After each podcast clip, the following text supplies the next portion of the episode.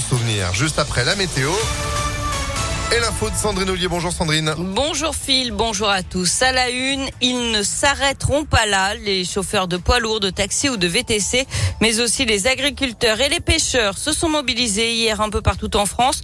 Opération escargot ou barrage filtrant, ils ont protesté contre la hausse des prix du carburant et promettent déjà de recommencer. Car pour certains professionnels, il en va de l'avenir de leur entreprise. Manuel Arandel est paysan, membre de la Confédération paysanne en Savoie. Il a au blocage de la raffinerie de Fézin hier.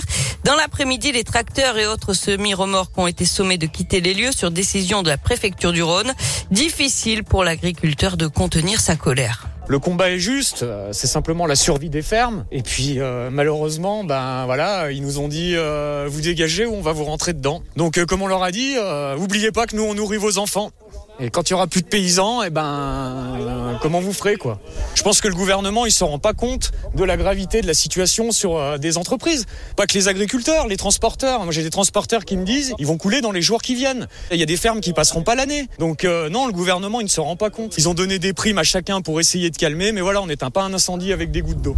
Et les agriculteurs mobilisés ont demandé des mesures concrètes comme le blocage des prix.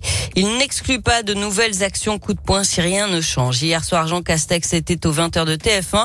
Le Premier ministre euh, a donné les contours des mesures à l'étude si Emmanuel Macron est réélu avec de nouvelles aides plus ciblées après le 31 juillet pour ceux qui roulent beaucoup pour travailler et ceux dont le pouvoir d'achat est bas. En attendant, je vous rappelle la remise de 15 centimes par litre à partir du 1er avril.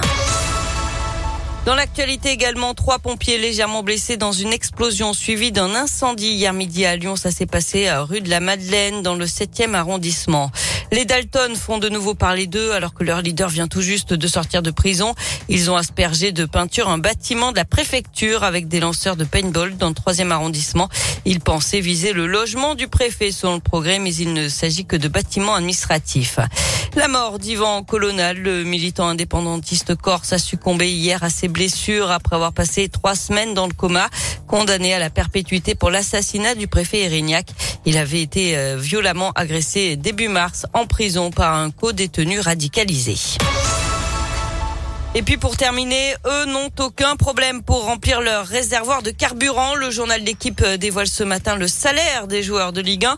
En tête, on retrouve Neymar avec 4 millions d'euros bruts par mois, 3 millions 300 000 pour Messi, un peu plus de 2 millions pour Mbappé. Sur les 23 premiers de ce classement, eh bien 21 jouent au PSG. Les Lyonnais Ndombele et Boateng figurent dans le top 30 avec 350 000 euros par mois. L'entraîneur Peter Bosch émarge à 250 000 euros.